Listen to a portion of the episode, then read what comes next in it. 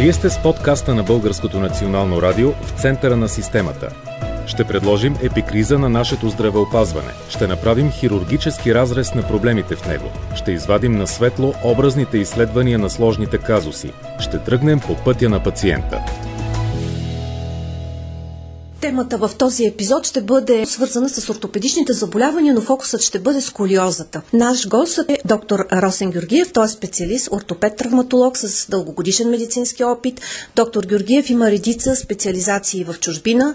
Неговите интереси са в областта на консервативното и оперативното лечение на ортопедичните заболявания от дегенеративен характер. Темата е продължение на останалите ни епизоди, в които сме разговаряли за гръбначните изкривявания при децата. Здравейте! Във вашия кабинет сме в медицински медицинския център в квартал Лозенец на Черни връх. Приятно ми е да сте наш гост. На мен ми е приятно. Благодаря за поканата и за участието. Доктор Георгиев, да кажа, че вие работите в клиниката по ортопедия и травматология на Университетска многопрофилна болница Света Анна, откъдето ваши колеги пък многократно са гостували на подкаста. Точно така. Доктор Георгиев, сколиозата, в началото ми се иска да кажете каква е статистиката и колко често срещано е. Важно е да отново да отбележим какво е сколиозата, колко често се среща и напоследък откриваме случайно преминаващи дечица с сколиотични изменения, т.е. много често се пропуска при родителите и ние го откриваме на база плоскостъпи или някакъв друг проблем, като болки в кръчетата, в колената, най-вече след физкултура, след училище се оплакват идват родителите с децата и когато направим един обширен преглед с измерване на дължината на долните крайници, с анализ на плоскостъпието, след което се назначава задължително рентгенова снимка, за, защото това е изследването, което доказва сколиозата, какъв тип е, колко е напреднала, кой стадий е и след направата на рентгенова снимка все по-често откриваме сколиоза в детската възраст. Тоест има ли статистика процентно? По статистика около 10% са децата с сколиоза. В Европа е тази статистика, като за наше щастие само 0.2 до 3% се налага оперативно лечение и останалия процент се повлиява чудесно на рехабилитация и на съвременните техники за рехабилитация при сколиоза, като шротехниката и риготехниката. Има няколко чудесни центъра, които се занимават с това нещо. Какво означава тези техники? Това са специални техники от упражнения, които коригират сколиозата спрямо кривината. Много е важно тази година това, което наблюдаваме че се правят рехабилитационни мероприятия без рентгенова снимка и без рехабилитатора и физиотерапевта да знае в коя кривина са кривините на сколиозата, което е много голяма грешка. Да. На нас ни трябва информация рентгенова на гръбначен стълб, за да знаем каква е кривината, компенсирана, некомпенсирана, каква е сколиозата, мускулен тип, позиционна, структурна и така нататък. Те са много видове сколиози, но най-често срещаната идиопатичната сколиоза, която е до 90% от сколиозата в световен план, тя се забавя и коригира чудесно с рехабилитационни мероприятия. Кои са симптомите? Кои са рисковите групи? Родителите трябва да бъдат наблюдателни за асиметрия на гръдния кож, за асиметрия в рамената. Когато децата се оплакват от неопределена болка в тази зона, в тораколумбалната зона, лесно изморяване, и най-вече асиметрия. Нивото на лопатките, на върха лопатките, това е нещо, което много лесно може всеки един родител да го измери. И ако се разминават, значи има проблем. Значи има проблеми, това ни е нашата червена светлина. Най-добре е да потърси един специалист ортопед, който се занимава с тази патология, защото не всичките ортопеди работиме всичко. Какво следва да направи ортопеда при този преглед? Ортопеда прави клиничен преглед. Редно е да се определи дължината на крачетата, защото много често в детска възраст установяваме разлика в дължина на краката. Това може да се дължи дори на банална травма, когато е травмирана някоя от растежните зони на подбедрицата, най-често това се случва.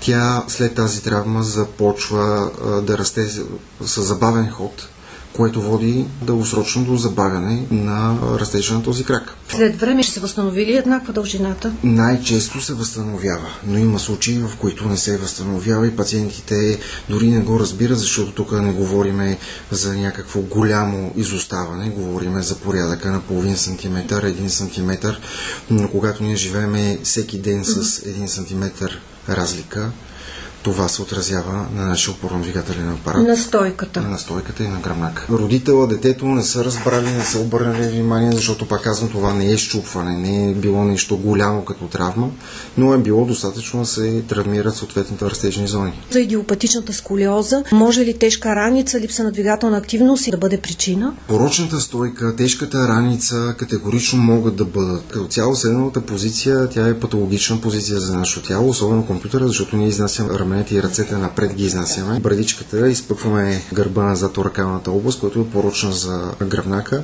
и категорично това също може да допринесе. Вродените сколиози, те са така по-сложни и могат да бъдат много видове, но най-често срещаната идиопатична сколиоза след корекция и засилване на определени мускулни групи, корекция на стойката, в рамките само на една година имаме значително подобрение, което отново се доказва чрез измерването на специален елеони ъгли, на рентгенова снимка как прогресира това нещо. Другото, което е важно да се отбележи, че това не е еднократно посещение в кабинета на ортопедите. Много важно как прогресира тази сколиоза, с колко градуса на година прогресира. И когато имаме голямо прогресиране, дори това е показано за оперативно лечение, пациента не е достигнал ъгъл на коп, примерно на 40 градуса. Тоест, кога се налага операция?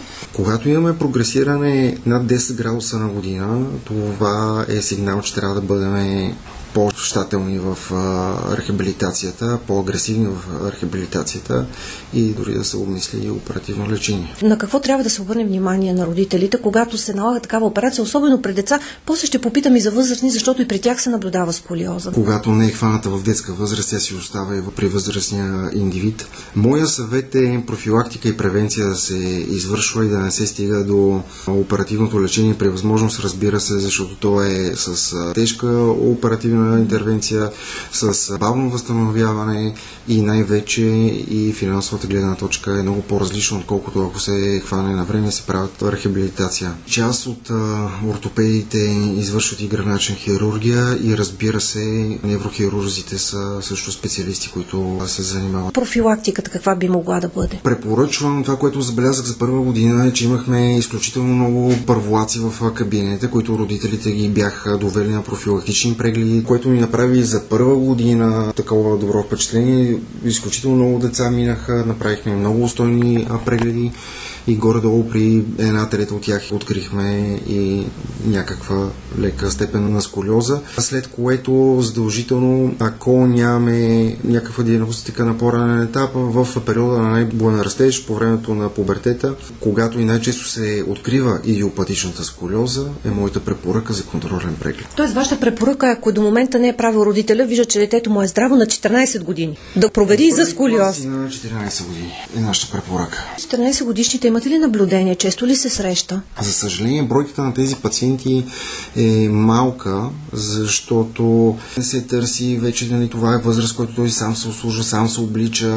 Рядко родител заварва полусъвлечено детето и може да види тази асиметрия в раменен пояс, в лопатки и не се обръща толкова внимание. По-големият брой в момента е деца между 7 и 10 годишна възраст. Доктор Георгиев, има ли значение за сколиозата, ако детето много бързо израства, е слабо и високо, или пък е по-пълно, или няма значение? Бързото израстване, точно когато е пика на идиопатичната сколиоза, това е голямо предразположение. Статистиката е, че жените, момичетата са до 7 пъти по-често, отколкото при момчетата на слабост на съединителната тъкан и съответно женските полови хормони, които водят до тази слабост на съединителната тъкан. Препоръчвате ли освен това, което казвате като профилактика някакви витамини? Много се говори за витамин D. Препоръчвам най-вече да се спортува. Моя съвет към подрастващите е да не спазват новите съвремени диети, които са странни и има изцяло изключване на някои хранителни групи, като примерно месото. Винаги ще казвам, че балансирането, хранене е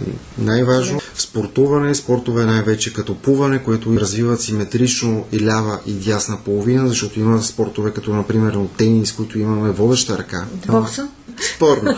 Плуването препоръчвате Плуване. със сигурност. Плуване, е, да. да. Спортове, които развиват симетрично двете страни. Пак ми се иска да ви върна към оперативната намеса. Кои са най-тежките случаи, в които се налага операция? Това са най-често вродените сколиози, които имаме дори добавъчни предишлени, много голям мускулен или неврологичен дисбаланс, който имаме голяма деформация на ъгъл на коп, на граначен стълб, на 40 градуса, ротация на самите прешени, деформация в гръдния кош с образуването на гибуси, с страдането на дихателни органи, засягане на сърцето също така. Това са показанията за оперативното лечение, които пак казвам за щастие са от популацията 0,2% са показани за оперативно лечение. Това е световна статистика, дори в развитите страни това статистиката от 0,2 до 0,3%. Има ли връзка между падналото стъпало дюстабан, така нареченото и сколиозата? Да, при голям а, дисбаланс между ляво и дясно, голямо плоскостъпие е много по-голям шанса да наблюдаваме и сколиоза. Казвате, родителите днес са по-запознати. Преди 15 септември много болници бяха организирали подобни прегледи. Вече са по-информирани и търсят съдействието от медицинските специалисти за своите деца. Още какво бихте им препоръчали? Да не ги пренебрегват тези тестове, тези прегледи и разбира се да настояват пред личните лекари да бъдат насочвани за профилактични прегледи преди първи клас и преди периода на бурно развитие. А тази лечебна гимнастика, склонни ли са децата да я правят, защото тя е постоянна, не бива да се отлага, не бива да се пропуска, докато се постигне успех? Когато направим рентгенова снимка и покажем на родителя с конкретен пример и той а, сам го види и се убеди, че детето има граначно изкривяване.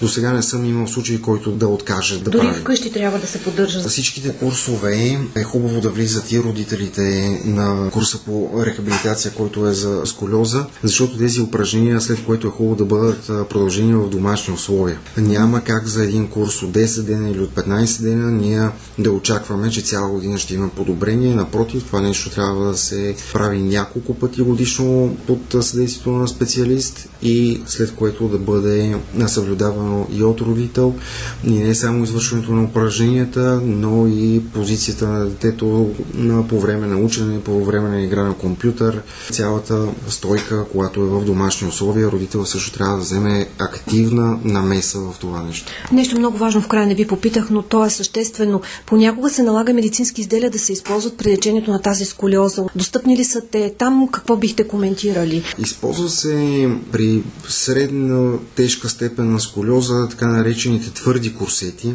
Има различни школи, различни видове а, курсети. Бих казал, че дали са достъпни, не са от най-достъпните изделия в България, но има няколко центъра, които основно с това се занимават и имат голям опит в изработката и проследяването. И са добри. И са ефект, добри. Нали? Това е европейския стандарт за лечение при пациенти, които имат нужда от носенето на твърди курсети. Длъжник ли е касата на децата по отношение на заболяването с колиоз?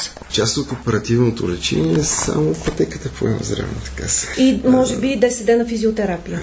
Не. Всичко се поема а, от пациента, от родителя. По-голямата част се поема, за съжаление, от пациента и от родителя, както при децата, така и при възрастните пациенти. При децата има фонд за лечение на децата, които може да се кандидатства и родителите да, да пробват да, този фонд да поема лечението на скъпоструващите операции. Поема ли ги касата? Имате ли информация? Поема. Детските ги поема, но при възрастните е изцяло плащане от страна на пациента. Често ли се стига до операция заради сколиоза при възрастни пациенти? Не, често част от а, тези пациенти знаят, че имат а, сколиоза. Много често ни посещават в кабинетите и казват, боли ме кръста, но те знаят каква е причината. Те идват в а, острата фаза, търсят по-скоро лечение на болката, защото знаят, че са живяли 40-50 години с а, тази сколиоза и знаят откъде е причината за болката. Много ви благодаря за интересния разговор. Аз ви благодаря. Успех в следващите прегледи при деца. Благодаря ви.